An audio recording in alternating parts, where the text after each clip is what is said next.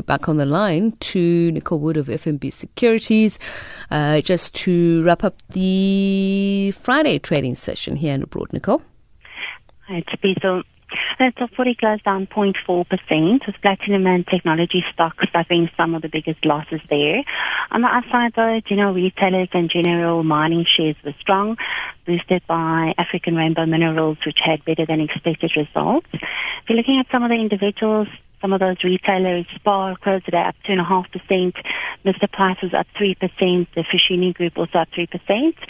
And then on the downside though, Naspers lost 1.6%, MTN down 1.8, and Impala Platinum down 6.3%.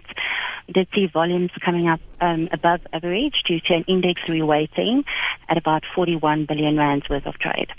Okay, and uh, Wall Street? That is higher than from where we last spoke. The Dow is currently up 0.6%, the Nasdaq up 0.2, and the S&P 500 up a half a percent. Markets say digesting positive economic data.